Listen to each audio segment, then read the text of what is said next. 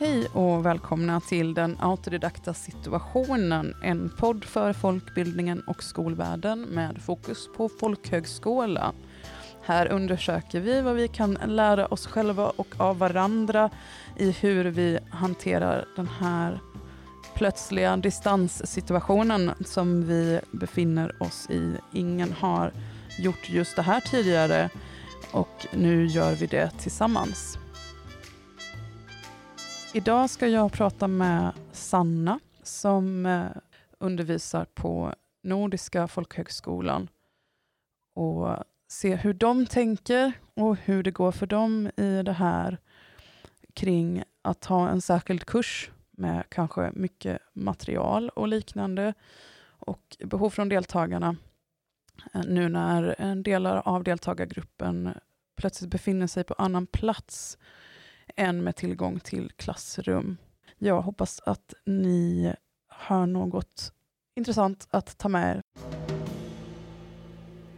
Hej och, och välkommen till dig Sanna. Eh, kan du berätta lite om var du jobbar?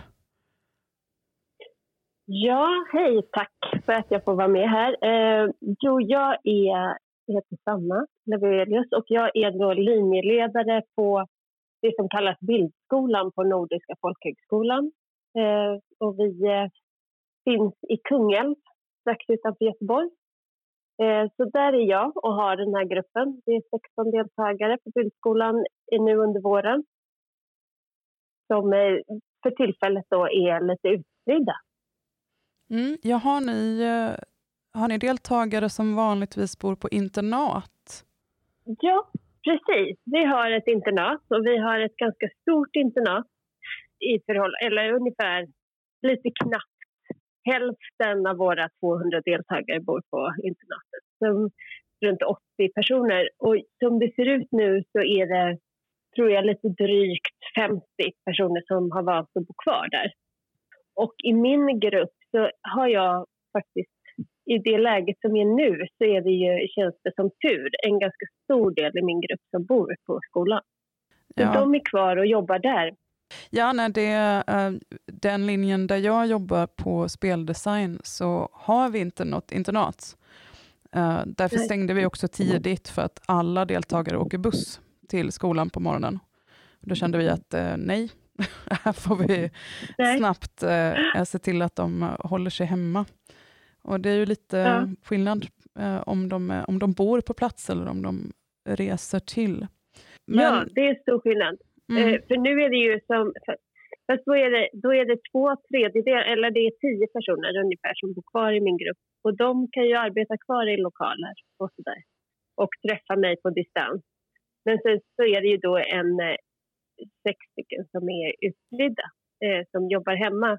Och lite av utmaningen nu är ju att det ändå ska bli liksom likadant för allihop på något sätt. Ja, och det funderar, har jag funderat lite på själv. Då har ju ni material som jag antar ingår i kursen som finns på skolan. Hur gör ni med den biten för de som inte är på plats längre? Ja, det är inte helt lätt. Nu så är det individuella projekt, för det är SIS-projektet de ska arbeta med. Och då är det ju som du säger att de som är på skolan har ju en fördel med materialtillgång, absolut. Sen har jag sagt att liksom i en rimlig mån så får de andra köpa material och spara kvitton och jobba på det viset för att det ändå ska bli lite jämbördigt på något sätt. Men det blir det ju inte helt, förstås. Nej. Nej, det är ju också... Finns, Hur gör ni? Ja, vi har gjort något liknande där. Eh, för att vi har ju också... Nu är det många av våra som bor i eh, Malmö eller i Malmötrakten, så de kan ändå åka och hämta grejer i klassrummet. Men vi har också, i och med att vi har ställt in eh, resor, vi skulle till Berlin, vi skulle vara i Berlin nu till och med, och att vi då lägger den budgeten på att de ska kunna köpa material till sitt slutprojekt då, som de gör nu. Eh, men det är samma där, det är svårt att, särskilt om, ja, men om de är på olika plats, den som kan gå till klassrummet och låna, men om det är flera som vill låna så hjälper ju inte det. Eh, så det är inte helt lätt att, att avgöra hur man ska lösa materialbiten. Eh, Nej. Och, och, det handlar ju liksom om material men också om, om utrymme. Vad har man för möjligheter att eh, liksom bygga saker hemma eller göra. Så det, det handlar om många saker och jag, jag kan bara ge en eloge till dem. För så har man en annan utgångspunkt, när, alltså konstlinjer som alltid sker på distans, för det finns ju. Ja. Eh, men då är det klart att då går ju folk in eh, och vet att de har det där utrymmet, de har materialet och så där från början. Så det är en skillnad. Ja, och de har, på, hur ser det ut på skolan? Har de gemensam ateljé på skolan eller har de individuella utrymmen? Nej, de har eh, gemensam ateljé. Så att vi, vi eh, huserar i eh, fyra olika rum. Men där, däremellan, det är liksom inga fasta platser utan där, däremellan rör sig de som är där. Och vi har ju valt att göra så nu med internatet att de i sin tur är ganska isolerade. De får inte åka därifrån särskilt mycket utan de får gå och handla i stort sett. Men annars för att det liksom inte ska komma in, eh, någon ska dra in smitta där. Så de är ju lite som i en karantän mm. och är därför inte lika, liksom, de kan vara ganska nära varandra. De behöver inte hålla distans på samma sätt då, utan de blir mer som en familj, men en ganska stor familj. Ja, och det mm. låter ju ganska skönt i det här läget nästan att vara i omvänd karantän istället eh, för som resten av oss. När vi, eh, när, jag, eh, när vi pratade lite på Facebook kom vi in på det här med klassammanhållning. Och det tänker jag är ju mm. ännu mer en grej då om du har några som är på plats och är i en, en tät social grupp där man får umgås. Och sen har du sex stycken satelliter som inte får vara med i den gemenskapen rent ja, i det konkreta. Och så, och hur tänker du kring det, om hur man ska skapa den här sammanhållningen, eller återskapa, eller hur man ska säga? Går det? Ja, det vet jag inte. Eh, och jag tycker att väldigt mycket just nu är så, att man inte, att man inte vet. Utan att vi provar oss lite fram vecka till vecka och vi försöker också, jag försöker också ha den dialogen med deltagarna och klassen i så här, hur tycker ni, hur fungerade det här och så där. Och de där gemensamma, vi har ju ett par tillfällen i veckan ofta när vi träffas allihop via någon videovariant. Mm. Men det är inte särskilt tillfredsställande och vissa personer har väldigt svårt med den eh, kontakten och svårt med koncentration när det är olika ljud. Och andra, det blir lite långt oftast. Om alla ska säga någonting så tar det lång tid i den formen. och så, där. så det, Men jag, jag tror ändå att det är viktigt att vi ses alla ibland. Mm. Och sen så försöker jag arbeta med smågrupper och så där som inte då är bara internat eller externat utan där de är blandade. Så att det liksom finns de där kopplingarna och man har samtal även över de gränsen eller vad man ska kalla det. Mm. Och det har Men ju... jag vet faktiskt inte svaret på det och jag tycker det är jättesvårt. Hur, hur jobbar du med det? Ja, vi har ju som det nu, de har ju också sitt projektarbete och vi kör mycket handledning. Mycket handledning.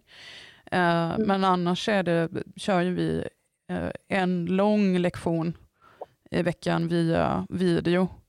Och då mm. använder vi eh, det här, eh, det, översätta till svenska, utbrytarrummen som man kan ha i Zoom. Mm. Så att de får prata i grupper, så att de faktiskt håller ihop. Men vi har ju också haft en uh, chattkanal hela kursen igenom, som har varit en slags ventilkanal kan man väl säga, där de får lägga upp uh, memes och bilder och uh, länkar som inte är jätteviktiga men ändå kul att dela. Så att det har funnits en grund för att hålla kontakten ändå mm. runt om. Sen, men sen är det ju otroligt svårt att avgöra eller så, om det funkar eller inte, utan man får bara mm. hoppas nästan att det, äh, att det gör det. För att av förklarliga skäl så har ju inte deltagarna på kameran så ofta, utan man ser ju bara vad är det, 17-16 rutor med ett namn på medan man själv pratar. Eh, och så får man liksom tänka att jo, men de blir glada av att se varandras namn eh, och hoppas på att de pratar lite däremellan. Och jag tror att det, det kommer vara kanske det som, som eh, en av de sakerna i alla fall som vi tar med oss från det här nästan experimentet och flytta alla utbildningar mm. till nätet. Att hur ska vi lösa det här? Hur möter vi varandra? Hur ser deltagarna varandra? Hur ska de komma ihåg att de finns? Liksom? Mm. Uh, och bli mm. sedda mm. i det. det. Det är jättesvårt. Verkligen jättesvårt. Vi har, har också haft något lik, alltså vi har haft en grupp på Messenger sedan tidigare och den, den är ju livad och det har den alltid varit. Det, det känns kul. Och där är också man märker att där är alla och tittar. För det är ju inte alltid med mejl eller på olika Nej. kanaler att det är inte alltid folk kollar av. Men den, den känns som att, och att det var bra. Precis som du säger att det var inarbetat innan. Mm. För då, då är det inget, inte något nytt som ska in. Och sen så nu så har vi idéer, eller jag har i de här dialogerna med att också införa eller liksom lägga ut dels små uppgifter och ha lite mer som konstcirklar eller sådär för de som är intresserade av det. För att det, det, är också att behoven ser otroligt olika ut. Vissa tycker att det här funkar ganska bra och kan jobba i sin egen takt och sina egna tider och tycker mm. det är lite skönt. Och andra kan nästan inte jobba för att det, är, att det är svårt att hålla strukturen och, mm.